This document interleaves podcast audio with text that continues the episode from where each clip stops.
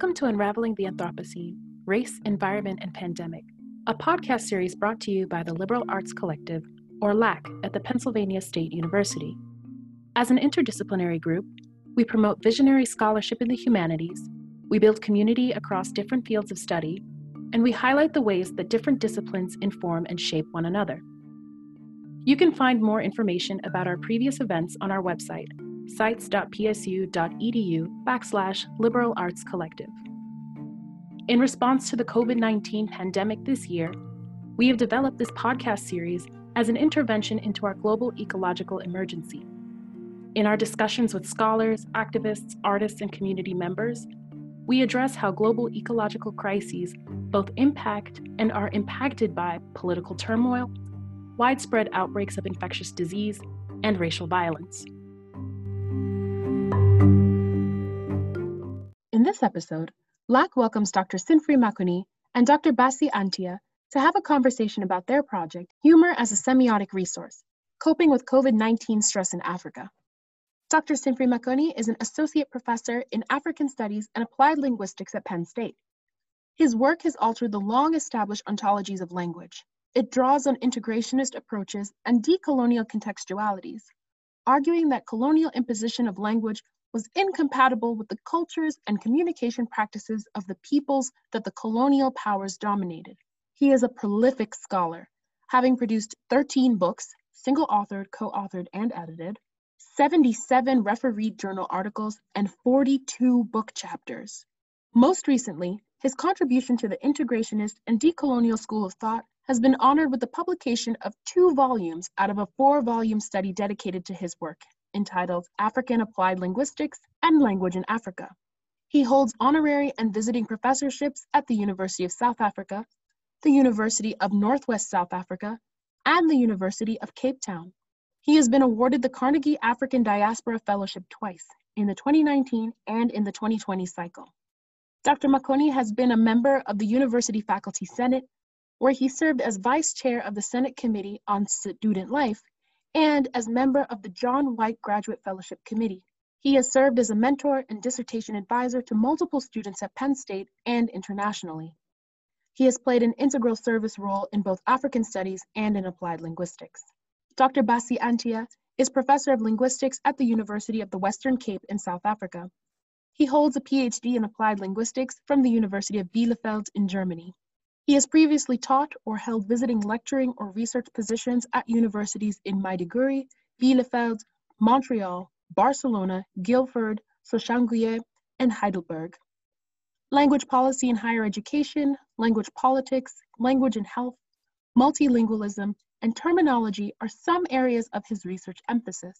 In addition to journal articles and book chapters in these areas, he has authored, edited, and co edited volumes published by John Benjamins Publishing Company, headquartered in Amsterdam.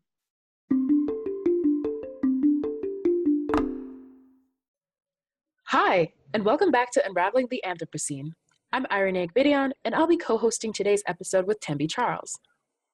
Hi, everyone. Uh, this is Tembi. I'm delighted to be in this space, um, recording our first podcast for, in the Liberal Arts Collective. We'll take a moment to go around the virtual table now and briefly introduce you to our speakers.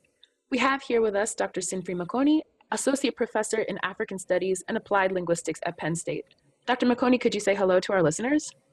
Oh, hi to everybody. It's nice to that you have got time to listen to us. Yeah. Welcome. We also have with us here today Dr. Bassey Antia, Professor of Linguistics at the University of the Western Cape in South Africa. Could you also say hello to our listeners? Hi, everyone out there. It's a pleasure to be part of this uh, discussion. Welcome to both of you. We're really glad to have you on this podcast. It's my pleasure to be talking with you today. So, I'd like to get to know the both of you a little bit better and in your own words. Can you tell us a little bit about yourselves and what made you want to collaborate? take over, right? okay. Um, Right. So uh, thanks. Um, I'm based at the University of the Western Cape in uh, Cape Town, South Africa, and um, I teach uh, applied linguistics, uh, which also is uh, the area in which uh, Dr. Makoni works. We had been acquainted with each other's work, which ranges over um, a core of similar concerns, for instance, language and health, um, language politics, language policy. And although we hadn't met in person, we were kind of uh, familiar with each other's work. Um, incidentally, um, we both were at different times chairperson of the Department of Linguistics at the University of the Western Cape, uh, but at vastly different time periods. Some five years ago, we did attempt to collaborate on a topic comparable to the one which has brought us here. Uh, that was the Ebola outbreak at the time. Uh, but that didn't quite work out in part because, uh, well, let's just say the timing wasn't right. So this successful collaboration is coming on the heels of two previous attempts at collaborating. And I think, and Sinfree may want to uh, mm-hmm. add to this, I think the critical factor here was that in the intervening period, we got to meet finally and we became friends and that sort of lubric served as a lubricant for um, further project ideas. Uh, Sinfree, like to add yes, to that? Um, yes, you're right that we had attempted twice to meet, but um, we we didn't succeed in getting our collaboration off the ground. Um, I think the lesson from that is you normally collaborate with somebody who you want to be a friend with, right? If the person is not, you really don't think the friendship is worthwhile, academically, you're not likely to want to spend your time working with them. And in this, uh, the third time when we're trying to collaborate, two things I think also helped us. Um, uh, Professor Antia was on sabbatical leave I was grounded in State College, so I was more or less on sabbatical leave from traveling. So we were all, I mean, stationary. So we then used that particular point um, to try and see if we could come up with something that could uh, help us to develop our collaboration. Mm-hmm. Wow, that's excellent you collaborate not because you're friends, but because you want to be friends. Right. Mm-hmm. I like that approach to collaboration. yeah. Well, let's talk about your topic for today. Okay. Your project is titled Humor as a Semiotic Resource Coping with COVID 19 Stress in Africa. For listeners who might be new to this terminology, could you give a simple breakdown of what you mean by semiotic resource? We construe this to mean um, ways of making meaning. And by making meaning, we mean a set of possibilities or affordances for processing or dealing with experiences. These possibilities include language, images, genres, actions, sounds, and more. We make meaning through these and other ways. We see humor then as a complex of resources that could involve a mobilization of images, languages, and so on, and that enable individuals to make meaning to themselves and to the world around them. Right. I totally agree with Dr. Makoni's account of our understanding of uh, the semiotic resource. Can you explain to our listeners what exactly your project is about? It's actually very simple. Um, mm-hmm. So beneath the uh, highfalutin words uh, in the title, it's actually a very, very simple hmm. idea. Mm. We're interested in how individuals on the continent of Africa are laughing their way through the tensions, the contradictions, and the uh, adversities arising from the hmm. COVID 19 uh, pandemic. So uh, we're asking such questions as how are people creating and enjoying humor in, for instance, responding to the epicenters of the uh, of the pandemic, um, or the threats uh, that uh, the virus poses, or to even relevant uh, concerns of health governance at local and at international levels. Um, how are people appropriating humor and inserting humor into their lived realities? Inserting humor as a, a survival kit. Uh, just to give a couple of examples to flesh this out. Um, so we might find humorous memes around, um, well, portraying the West or Euro America in very different terms. So there's one, for instance, that suggests that, well, if you go bragging that you've been to Italy, you've been to Spain, you've been to the US, you are not welcome here, you should be quarantined. All right. so it's it's a reversal of the original construct where you had bragging rights because you were well traveled. All right.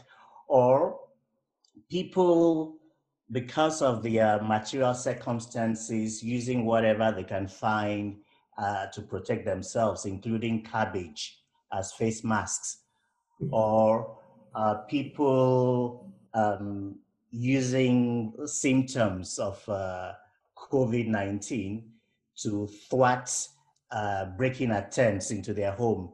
So there's uh, armed robbers are attempting to get into your home and you just stand by the door on the other side and you cough and you say to your kid, please, can you get me the COVID uh, uh drugs I am on? And the, the armed robbers run away.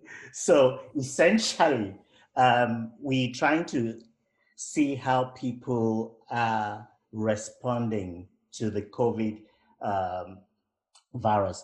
Okay, so but to make it sound somewhat more academic, um, the point is this. Um, when the uh, virus broke out, we had come across samples of uh, memes on a range of social media platforms. And we then became interested in understanding what role humor was playing in people's lives, you know, as they sought to come to terms with the with the disease. So we're interested in answering questions such as what is the evidence of uh, COVID related humor in individuals' experiences of uh, the virus on the continent? What clinical and social dimensions of the disease are the butts of humor? In other words, hmm. uh, being made as objects uh, of humor. Uh, and then what's the nature, what's the anatomy, if you like, of the humor? What are the constituents, the building blocks of the humor? And of course, what functions, critically, what functions um, can we read off from these humors? In other words, the functions the humor is playing in the lives of. And then finally, I think we're also interested in the lessons that can be learned from the role humor is playing because oftentimes responses to epidemics or pandemics typically are driven from biomedical perspectives.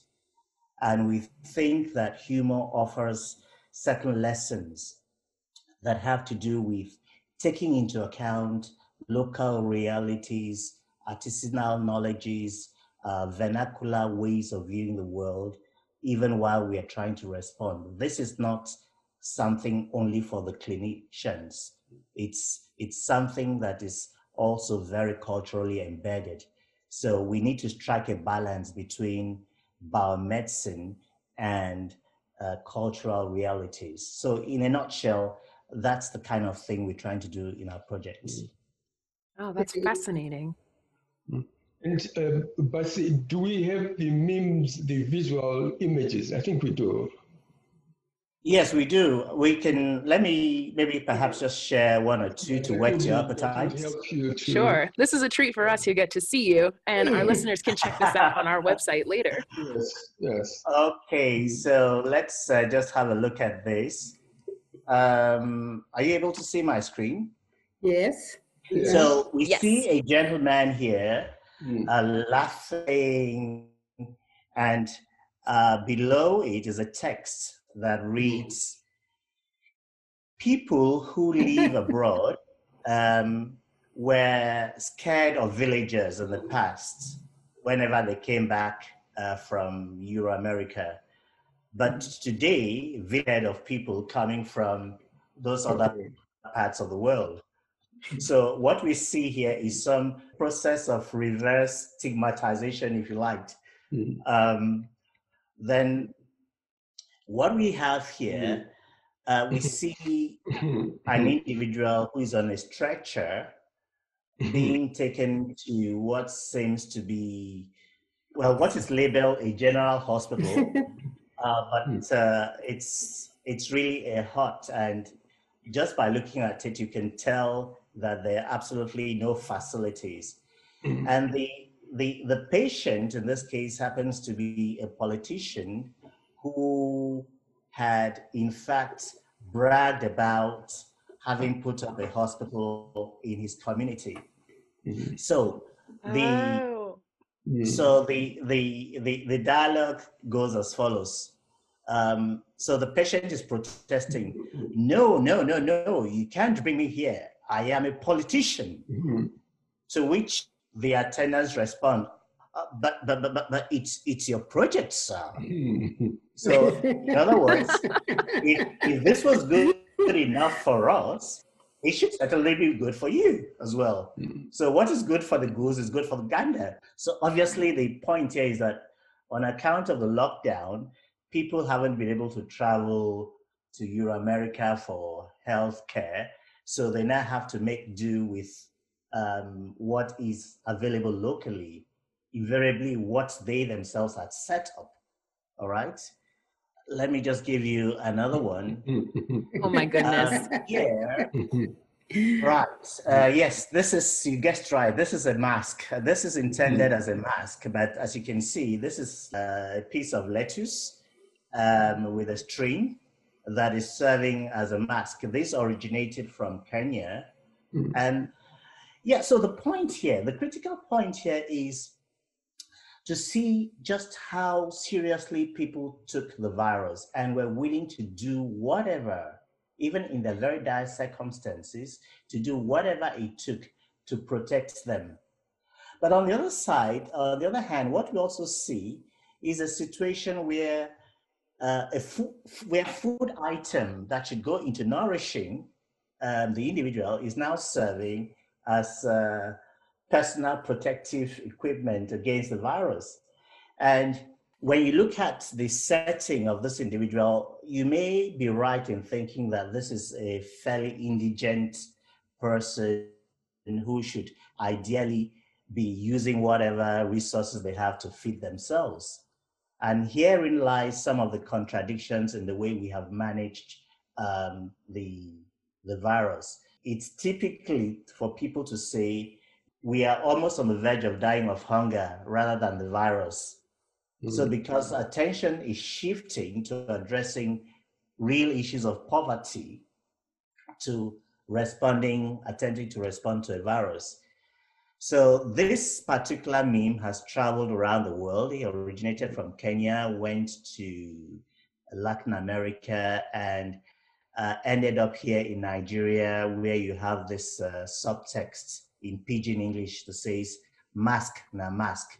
In other words, uh, whatever it is that we can lay our hands on serves just as well as your recommended masks.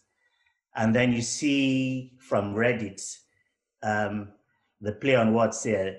So this is a parody, a phonetic parody of "Let us pray for him." It says, oh. "Let us pray for him." okay. okay. I, That's I, I see.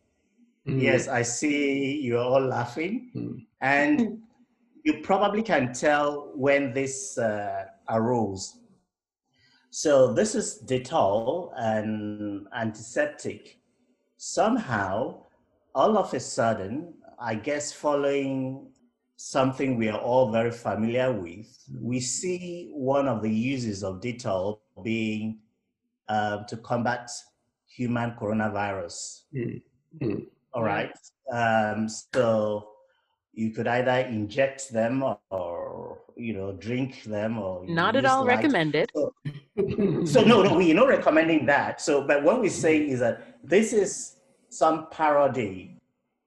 Okay. Um, here we have a community talking back, all right, almost irreverently to power somewhere on the face of the planet. Now, uh, just maybe one or two more. Mm.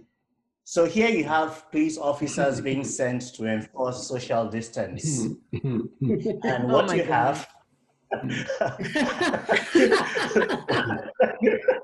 what you have police officers crowded in a truck without masks, and yet they are going to enforce social distance. Again, in terms of looking at how people are responding to the virus um, in very creative ways. So we have here um, a lady who is decked out in some very obviously fancy outfit, and there's a mask that matches the color of the outfit she's wearing. And below it is a text that says, in Pidgin English, in Nigerian mm-hmm. Pidgin English, blended with the Yoruba language, uh, says, Well, I can just hear Nigerian tailors asking their clients, um,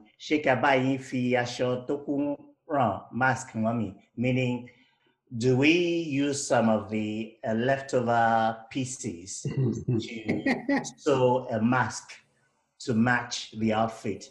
So people are creative, uh, trying to find ways of uh, making ends meet, even in a period of uh, adversity. So this is just a couple of examples just to whet your appetite. Oh, thank you for sharing those with us. They'll also be available on sites.psu.edu backslash liberal arts collective for our listeners to check them out. They are hilarious, I have to say.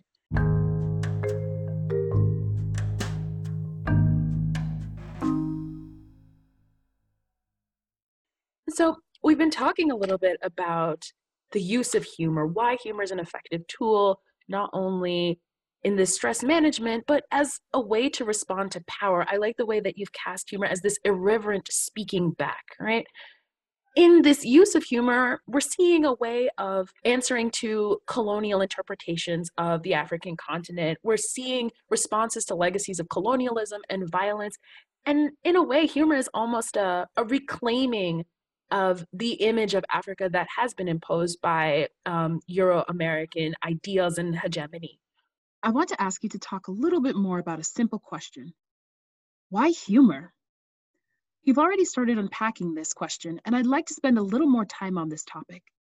What do you imagine studying humor, as opposed to other stress management tools, will offer you in a project concerned with the stresses of COVID 19? It's a new disease that is rapidly spreading, and it's a unique pressure that we're facing. So, what is humor going to give you as a tool? Okay, let me try have a go at this. I think there is reason to suspect that humor is one affordable, um, socially and culturally appropriate tool um, which you can mobilize to respond when you are trying to respond in terms of stress management.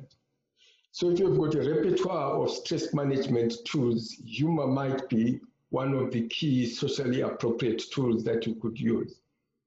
But I think there's an important caveat here, which uh, Bassey and myself uh, want to make. To be clear, our interest in humor is not an attempt to trivialize the situation. Right? In contrast, it is, our, it is our appreciation of the gravity of the situation that we see humor as one tool in a repertoire of other tools for responding to a, to a serious situation. To illustrate how humor has been used in a, in a variety of contexts, uh, humor has been used in a variety of contexts of precarity and hopelessness, such as the plantation experiences of enslaved Africans in the Americas. And humor is known to have been used to deflect pain and to instill hope in that context. Humor is also known to possess an anesthetic and amnesic qualities in counseling. Humor has been shown to help individuals in stressful work situations to cope with stress. So there is evidence, um, there is extant evidence of the efficacy of humor, and the evidence is consistent with the relief theory of humor, which we'll talk about later on, according to which humor, however it comes across, whether in terms of uh, incongruity theory or superiority theory, is some defense mechanism, a shield that helps one circumvent unpleasant reality, no matter how momentarily and attributable to a long list of stressors. So humor has been helpful, for example, in dealing with the following uh, situations. Uh, context of um, high infection and fatality rates, job and other economic losses, extended lockdowns, disruption of lifestyles and critical services, the limited availability or access to personal protective equipment, the double feasibility of biomedically oriented recommendations on staying safe, weaknesses in global, national, and local governance of the disease, and information overload and disinformation, and so on. Second, humor is also relatively more affordable and more appropriate than a number of other uh, stress management tools in the biomedical literature. You, you can be able to um, to use humor even if your credit is bad. Right. It is not. It is also. It realize ramifications of stress management tools such as rest and sleep, exercise, and nutrition. I mean, they tell you you should rest, you should sleep, uh, you should exercise, you should have nutrition. But there are social class factors. I mean, for you to rest, you must have some peace in that house. For you to exercise, there must be some room where you can be able to, uh, to, to exercise right? So some of the recommendations, let's say from the CDC, etc., are based on some assumptions of certain social class factors, which a lot of people may not have access to. Mm. In serving as a tool for stress management, humor also does something further. It communicates often inaudible, inaudible, if not muted, lay voices on disease governance. Right. In other words, what humor does provide you is a layperson's account of how the world is understood. What, we, what has tended to happen so far is that we've had the accounts of COVID from um, biomedicine, right? That is the voice that has been legitimated.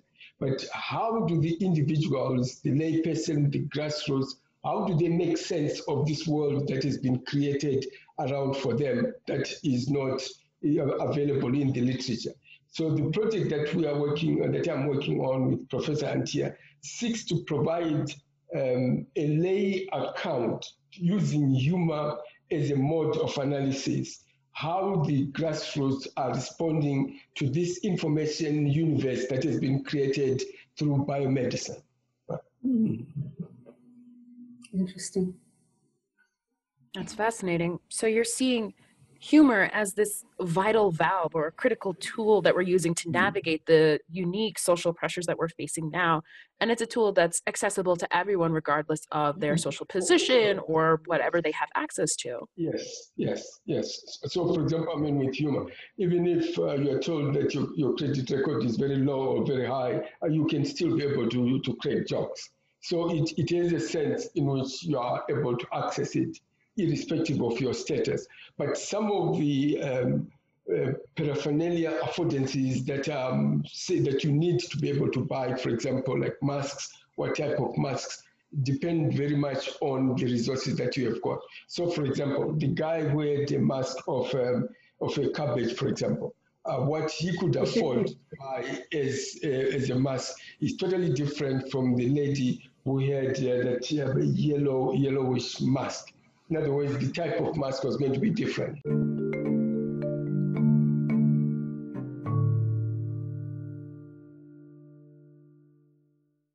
So I want to ask, what mm-hmm. stage of research are you in right now? And what are some of the trends you're observing thus far? Yeah, so uh, there are perhaps two parts uh, uh, um, to our answer. On the one hand, uh, we might say we are still still early days. We're still in the very early stages of uh, work, uh, but um, in spite of that, some of the preliminary data that we have seen, some of which I have just shared with you, um, indicates a number of trends, a number of patterns. Um, so one, we see grassroots ingenuity in responding to COVID-19. Um, so the individual with the cabbage uh, mask, all right, um, or the the dressmaker who decides to use uh, whatever is left of the fabric uh, to create a mask. So we see grassroots ingenuity, but at the same time, simultaneously, uh, like the cabbage example, we also see a critique of uh, many of the top-down biomedical recommendations, you know, for responding to the disease. I mean, there's one other one we saw where water had been kept for people to wash their hands and rather kids were drinking from it. So you're providing water for people to wash their hands and people are saying, oh, thank goodness, finally we've got water to drink. So it, it just makes nonsense of uh, the biomedical perspectives. Now, the second trend which we see from the data is that uh, individuals are inserting COVID 19 into their daily lived experiences, into their repertoire or archive of survival tools. So there was an example of the individual who decides to thwart a breaking attempt by coughing and asking for his uh, COVID medication and that sent the robbers scampering away. Okay. We also see um, a pattern indicating an attempt to subvert almost in this process of reverse stigmatization the uh, traction which Euro America has held for many people of the continent. So um, the all of the bragging that went to being widely traveled, you know, um, has disappeared completely. So everyone is pretending to be a local. People are denying that they have ever left the shores of their countries because the moment you do that, you are sent to some um, quarantine location, and what happens to you there is anyone's guess. All right. So the the fourth uh, trend that we're seeing is really to critique the governance of the pandemic at a variety of levels, mm-hmm. international, you know, with with the relevant uh, health uh, organizations, national at the level of governments, national governments, but also at very local levels. So those are the uh, sort of big patterns that we can identify thus far. And it's interesting to note how these are very consistent with the whole idea of coping, because that's the key issue. So we're not just looking at humor for the sake of looking at humor, but how humor is serving as a resource for people to cope. Now, these patterns are very consistent with a number of uh, the functions of humor as documented in the literature. So first, um, humor is said to have affiliative functions. In other words, to help create bond, positive relations amongst people who are experiencing the same thing. So it gives you the sense that, look, you are not in this all by yourself. We are there as well. So it prevents you then from sinking into despair and, you know, having, harboring ill-advised thoughts. So it does have that function. And in a pandemic such as COVID-19, I think that's a very important function when we talk about coping. But some of the humor we also see fits into what in the literature is referred to as self-enhancing humor. In other words, um, humor that makes you feel very good about yourself, that makes you, um, even when you're in dire straits, there's something uh, to look forward to, something that tells you, look, you are bigger than this. This is going to go away. So that is also critical when you're talking about the coping um, dimension of humor. But you also have the aggressive type of humor, the one that puts down the other. All right. So when some regions of the world are being put down because they are now the epicenters of the virus, there's a sense in which people reclaim power, even if it is momentarily or symbolically, and that makes them feel good after all. So the fact that I know that Dettol disinfectant will not cure the coronavirus, and someone else out there doesn't seem to know that, maybe I'm not as bad as I thought I was. so, so, um, so in a sense, I the, the ability to put down this other fellow makes me also feel good and say, well, you know, maybe there's hope um, in all of this.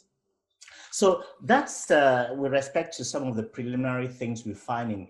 But on the other hand, I mean, it would be disingenuous to suggest that uh, all of this came as a result of uh, our responding to the Social Science uh, Research Council call.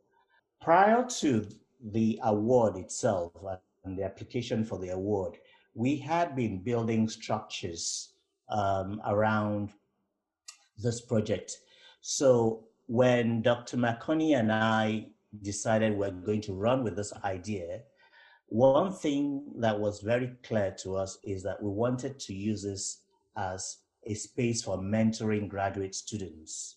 We were very clear about that because this was a wonderful opportunity to have two African scholars, one based in the US and the other one in Africa, working collaboratively um, on a given project and using then that to train graduate students.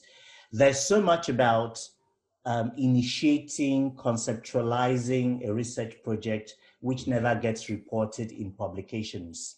So many grad students never see the back end of some of the fancy publications they have to read. Mm. What, mm. how did this begin?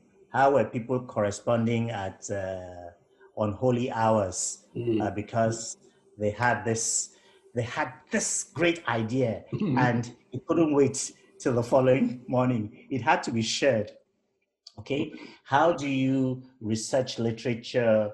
how do you set up data capturing uh, structures and so on.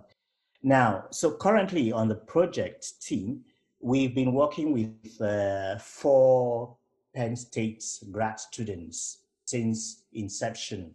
So these uh, grad students had only had, in a sense, uh, uh, Professor Makoni as the African scholar whose views they were familiar with. So my involvement in that mentoring space has kind of given them, you know, um, some other perspective. But I dare say very often Professor Makoni and I are on the same wavelength. So in a sense, whatever I say, uh, Professor Makoni would say, well, you see, I told you. I told you. You didn't believe me. Now at least from some other you fed it from some other source. So in a nutshell then, um, from the preliminary data we have, um, we have been able to identify a number of trends. It's still early days for uh, the project, but we're also was saying that uh, the structures, the planning for this line of work was uh, put in place as uh, far back as I believe March yes. this year. Yes. Mm. Uh, we had already because we really missed the opportunity to work on Ebola, and mm. so when coronavirus became the topical issue, we both decided we're not going to miss out on this opportunity. Mm. So we got things started. Hmm. And let me just elaborate a bit more on what Bassey is saying. tied to the argument that Bassey has been making very eloquently is our interest in the geopolitics of uh, knowledge production. That's why we're interested mm. in the humor uh, by people in the, the grassroots level. Our views about uh, the geopolitics of knowledge production run something along the following lines. That if you want to understand aspects about finances, yes, you can go and ask people who have got degrees in finance uh, or those who work in banks, but you're likely to get a better sense of how money is handled or mishandled if you go and look and interview people who are broke. They will give you an idea about what money means from their perspective. Similarly, we say if you are interested in understanding housing, it's good to ask the architects, it's good to ask the planners, but you are better off asking people who are homeless. They'll give you a very good understanding of what it means to own a home. In other words, it is that, that level of thinking, of, of the tendency, our ability to see the world upside down. That is what we are trying to do here. That there are other communities whose views about COVID for example, the guy with the mask, why does has got a cabbage mask? Why does he wear that? What is it that he's seeking to accomplish? And that sort of that's the using that his expertise and knowledge is just as important as the biomedical knowledge. So mm-hmm. all that tied in very closely with um, our understanding about the geopolitics of knowledge and the attempt to bring to the fore the uh, expertise that is typically downgraded in scholarship. Right. So this project is also a way of recognizing the validity of yes. coexisting epistemologies, coexisting ways of thinking, and bringing yes. that to the forefront. Yes, it ties into the other book I know you, you, you, will ask us what, what are we going to do when this project ends, if it ever ends.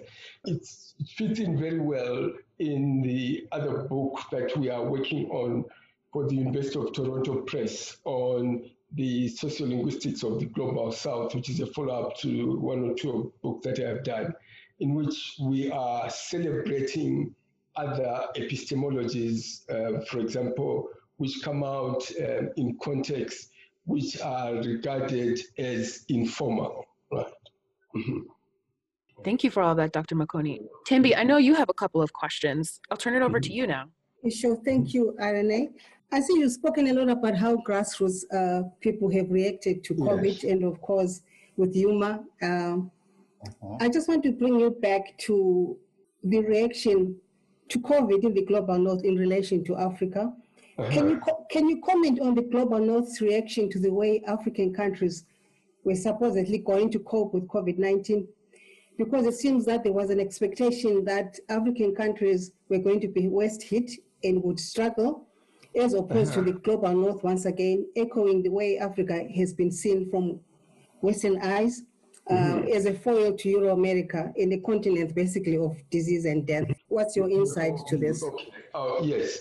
Our, our view is that um, it appears that the dystopic image of Africa that uh, was being circulated hasn't materialized yet. And there are a number of uh, different reasons. One reason might be found in the nature of uh, scholarship in gerontological circles. For example, within the US, COVID ravaged some of the nursing homes and that. And we don't have such institutions in African context. We have got multi-generational households, yes, but we don't have institutions where nursing homes, uh, such as nursing homes, etc. So nursing homes here were the centerpiece, were the centerpiece for some of these for, for COVID. That could be one of the reasons. Then the other reason I think um, why we may have, for the time being, dodged the bullet is that um, the African population at the moment is fully aware it has in, in its immediate background the history of the HIV, Ebola, and other um, uh, pandemics. So they, they are likely to take uh, discussions about uh, epidemics much more seriously because they've got a lived history of having to try and make, of trying to live within this particular context. That is um, another way of thinking about it. But then the third, third issue um, is that it's still too early in this um, particular pandemic for us to be able to say Africa has, uh, has dodged the, the bullet, precisely because um, even if Africa may have uh, dodged the bullet in terms of the number of deaths, if you have um, Europe and the United States economy crumbling, because of the way the global economy is set up, this will have ramifications on, on Africa, right?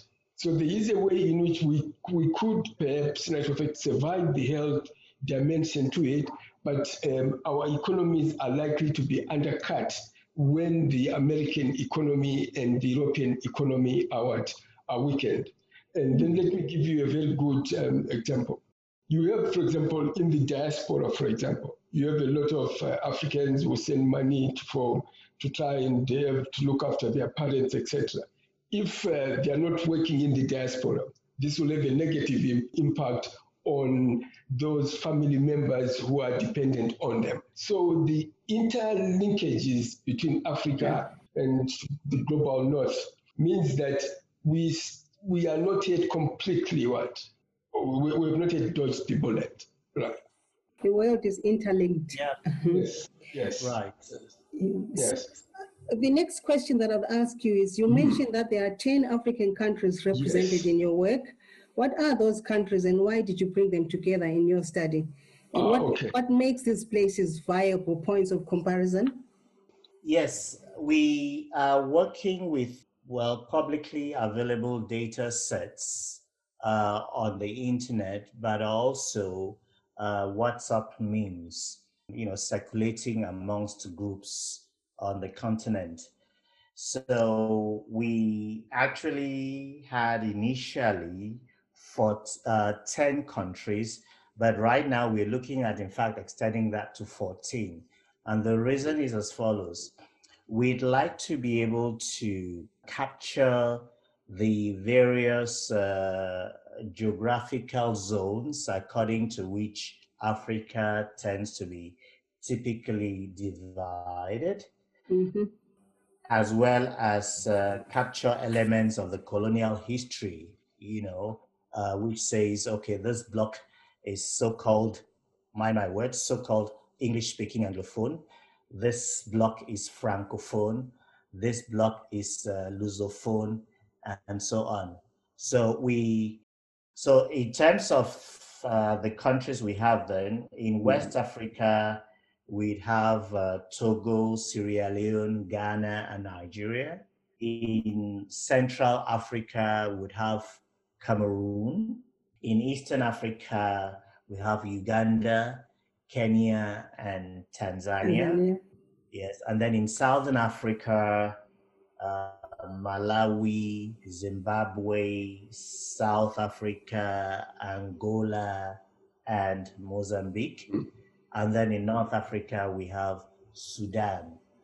So, in attempting, therefore, to collect data from this many countries, we are trying to be as representative as possible in terms of geographical zones Mm. and uh, colonial history.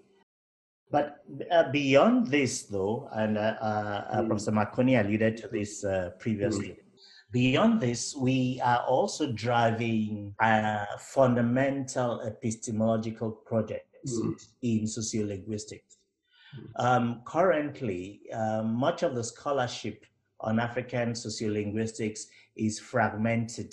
So Mm. you doing your thing in this tiny little corner, you're doing your thing in this Mm. other tight little corner. But we are not linking, we are not saying what patterns, what trends exist across the continent.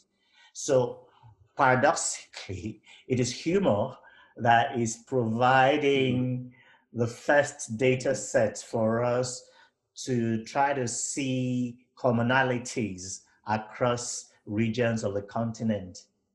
I mean, we have some other projects um, involving uh, colorism, you know, where we are trying to do a similar thing.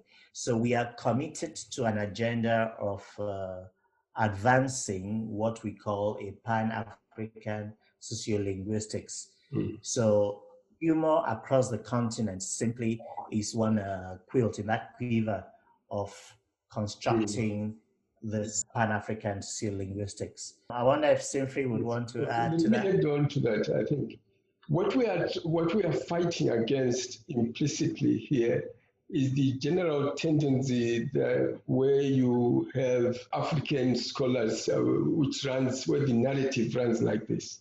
Makoni is from Zimbabwe, so he writes about Zimbabwe. Uh, Bassey is from Nigeria, he writes about Nigeria, and, and that's it. That's all that they write about.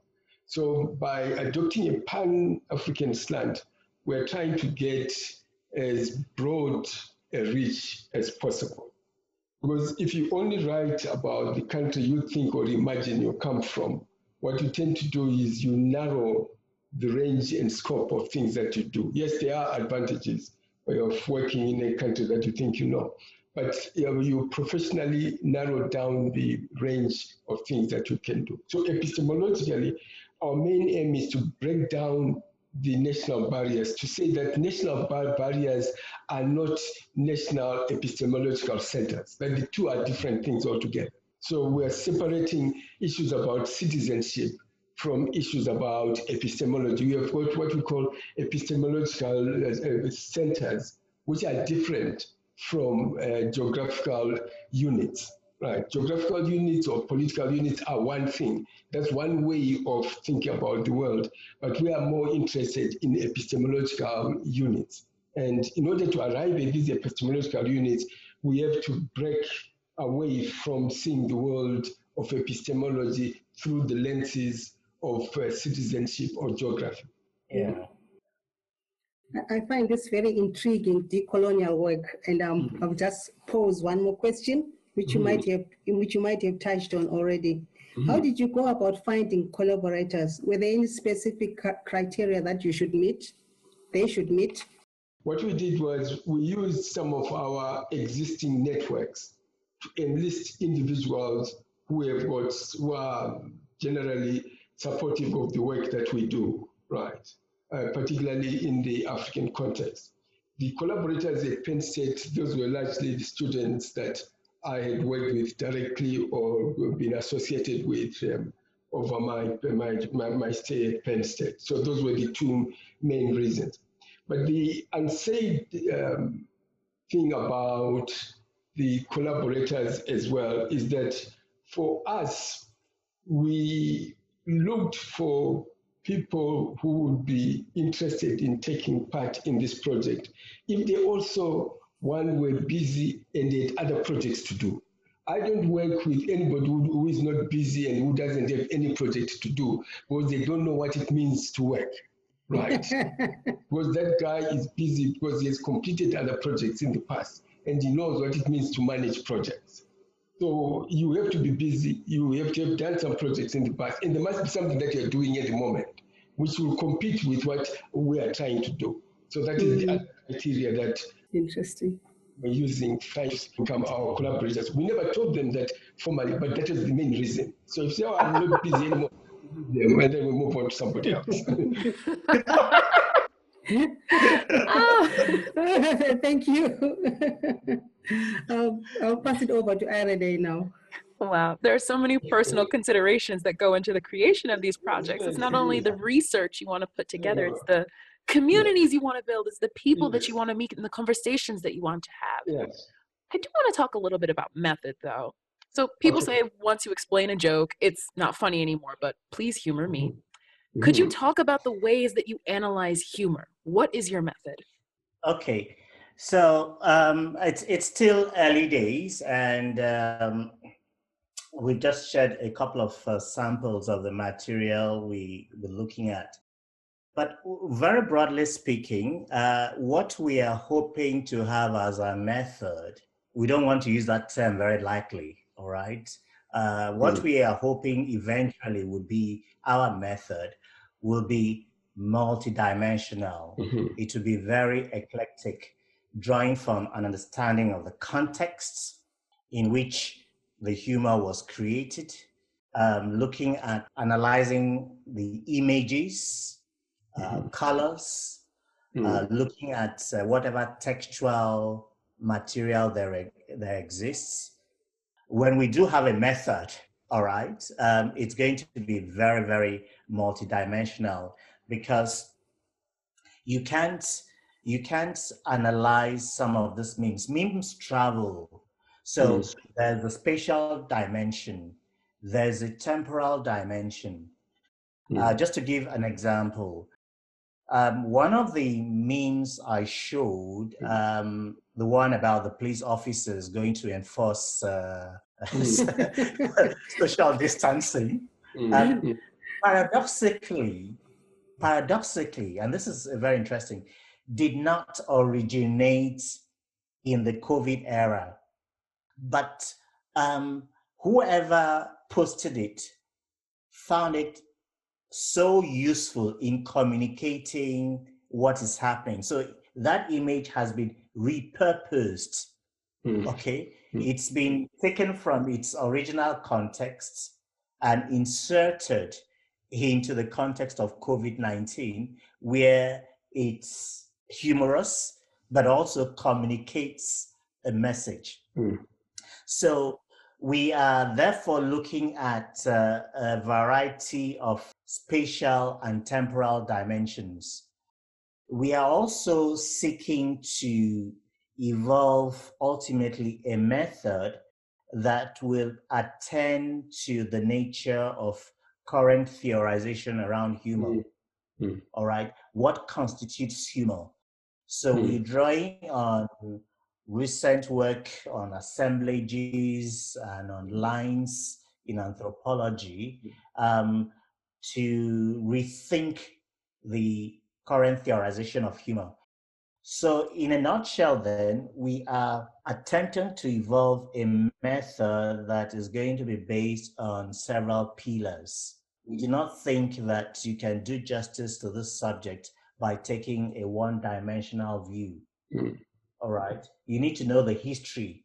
You need to know the temporality. You need to know the space. You mm. need to know um, in what network this was found. You need to know where this has traveled from, where it originated from, and the the modifications that have taken place as it moves from one location to the other. So we had the meme of the uh, cabbage mask mm-hmm. originating somewhere in Kenya, going to uh, Latin America. Um, get when it gets to Nigeria, it takes on a pidgin text, mask na mask. Mm. So these are all the sorts of dimensions that one would have to bring together in order to evolve, you know, a method that we think would do justice to the subject matter. Mm. Mm.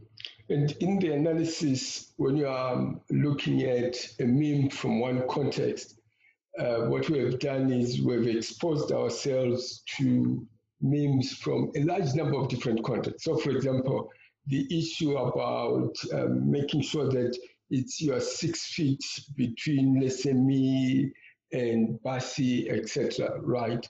If you try and apply that particular notion, um, we're told to Finland, it falls flat because in, yeah, in Finland, people are always walking six feet between each other. So even before the what, before the COVID, that is what they were always doing, right? So when you come up now and say to the Finns, oh, you must keep six feet between you, you and everybody else because of COVID, I mean, they interpret it completely differently, right? But that is what they've always been doing anywhere, right? So a Finnish interpretation of, uh, of these six feet instructions is completely different from how other people may interpret what is taking place. Yes. Mm. Yeah. So again, the context of humor determines a lot about what it's able to communicate and what it's able to do. Thank yes, you so, so much for sharing that. Yes. What you then do is if you're building a team, you make sure that your individuals come from different uh, contexts because they will be able to pick some of these items which you might not be. For example, we didn't know that in Finland, because of this tendency, the desire to just to keep away from somebody else, being six feet away from them is a normal process, even before COVID, right? So when it's sort like you, you could then argue we are all trying to be like the Finns, right? I want to walk a little bit back, um, well, take us a little bit back, mm-hmm. and point this out. You've mentioned this before in the interview. You've recently been awarded one of the Social Science Research Council's rapid response grants on COVID 19 mm-hmm. in the social sciences. So, first off, congratulations. Mm-hmm. Thank you. Now, the SSRC Rapid Response, response Grant, quote, supports projects from across the social sciences and related fields that address the social, economic, cultural, mm-hmm. psychological, and political impact of COVID 19 in the United States and globally, as well as responses to the pandemic's wide ranging effects. End quote. Mm-hmm. This particular grant is offered in partnership with the Henry Luce Foundation and with the mm-hmm. support of the Wenner-Gren, Ford, John D., and Catherine T. MacArthur, and William and Flora Hewlett Foundations. Mm-hmm. Could you talk about your involvement with the SSRC? Why was this grant and this organization appealing to you, and how are both going to help your research? Mm-hmm. Frankly, we didn't go out in search of the SSRC. We were just doing our own thing. And then all of a sudden, we found, uh, I think it was Bassey and said, oh, yeah, there is, there's a call for, uh, for grants. And then we said, oh, let's try and see if we can apply.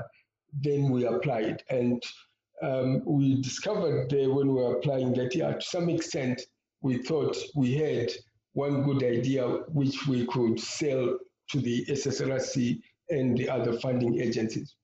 What is the lesson from that? The moral of the story? The moral of the story is that it's not a very wise thing to go on an all out search for grants. Let grants look for you, right? Because, in the hmm. sense that get on with your, your scholarship, there will be points of intersection hmm. Right where you are doing whatever you're working on and then you discover that ah yeah this is this fits into that right? The danger of simply going on an all out way to look for grants is that you will then be forced to tailor make your work to suit a particular funding body. But that's not what we were doing. We were just interested in our own intellectual creativity. But that creativity then fitted into the requirements of a particular funding agency, and we then applied. That's how we went about our own work. And we found that to be a very helpful way because we, we don't feel, for example, like now, the conditions that were put on us by the SSRC are not completely different from what we were planning to do anyway, even if we're not funded. Mm-hmm. So we're not changing direction in that in that way. Yeah.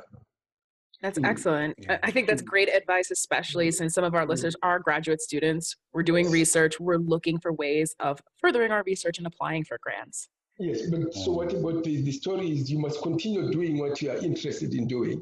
Yes, you can try and tailor make whatever you're doing for the particular grant, but continue writing and researching in the area that you are you're interested in. You will find a, a funding body that matches your interests you don't want to completely turn upside down your own areas of interest to so that you can force it to, to fit into a particular funding mechanism.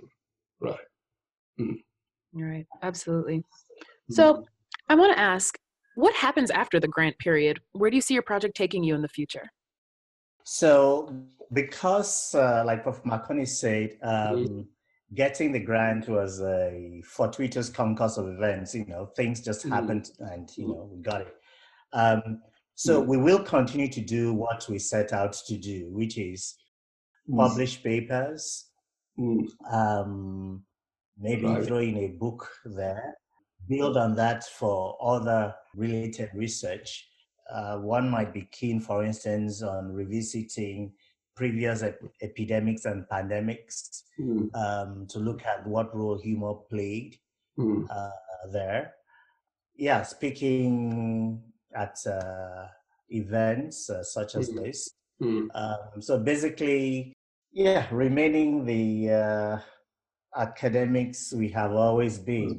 Yes, yes, yes. Our academic citizenship is not going to mm. come to an end when the funding period ends. We'll just keep on doing uh, mm. what we're doing. But of course, there's no doubt that uh, getting funded by a prestigious body such as the SSRC mm. provides something of a stamp of approval mm. for the way we think. So we will leverage we will leverage that recognition in mm. future work. You know, mm. Um, so we'll continue to do what we've always been doing, yeah. and hopefully from that some advocacy work could be something of a spin-off. Mm. so that hopefully we don't have another pandemic or an mm. epidemic but should we have one all stakeholders know that it can't simply be about biomedicine. Yeah that's the point. That's it. So that's that's critical uh, so uh, if uh, giving a talk uh, here or there mm. would help uh, create that awareness I, I, I think it's something would be very uh, happy to do. But you see, um, we're not downplaying the uh, advantages of getting this grant because if we had not got the grant, you wouldn't have bothered talking to us. You see, so. I doubt that. I sincerely doubt that. This is fascinating work. So, uh, uh, to your so we are, so we're, we are grateful for that. Um, but the, yeah, that, that's one major advice. But we'll continue, I mean, doing the things that we do, which is writing, and that's it. Um, we live basically. That's all that, I mean, that's all that I mean, personally I've done in my career. That's right. At the moment, I think me, between me and Bassey, I think we've got about three, four different books that we are, we are working on simultaneously, and it, it works well. The unsaid story about working on academic life and doing this is you need also somebody who is supportive. I'm lucky that my other partner doesn't bother me about the more demanding aspects of maintaining the household. So I've got free time. Right? So if you if you're not married yet, go and marry somebody who will do all the work for you, right? And it it, it, helps. it helps. It helps. Uh, but I just that's all that I do. But is a bit more complicated because he runs the household chores, but. Uh, so you mentioned that you're uh, in the process of writing a few books. Um, I actually want to ask you if there are any books or other materials that you'd recommend to our listeners who are interested in learning more about your project and about COVID-19 in Africa in general. Yeah, we uh, uh, Bassey has, co- compiled a number of uh, different references that uh, we could uh, send to you. Yeah. And I'll make those resources available on our website again. That's sites.psu.edu backslash liberal arts collective. Okay, good. All right. And I'll I'll end with my final question. Are there any questions that we should have asked you but have not? Well, we were surprised when we were preparing this that these were very detailed questions. Um, so they gave us an opportunity to, to generate more text for our project as we try to answer all these questions. So thank you very much for finding the time to ask us all these systematic questions because as, as you go through a particular project, you need to produce bits and pieces of text, right? So this has been very helpful in, in getting us to engage with our own project, right? In ways that we wouldn't have done on a Friday. I mean, for example, it's about 10.30 now, but uh, we honored our obligation to, to get you, we provide you with a coherent account. Yeah. Thank you so much for that. And mm. thank you so much for your time, the stories you've shared, and the, and the work that you're doing. I'm really looking forward to seeing how your project develops. It's been okay. a pleasure talking with you. Yeah, thanks. Yes, you must come to African studies more frequently, right? Thank you. Thank you, Professor Antia and Professor Makoni, for the time you took. This has been a fascinating, fascinating conversation, and we're looking forward to more. Thank you, Irene. Thank you. Thank you very much.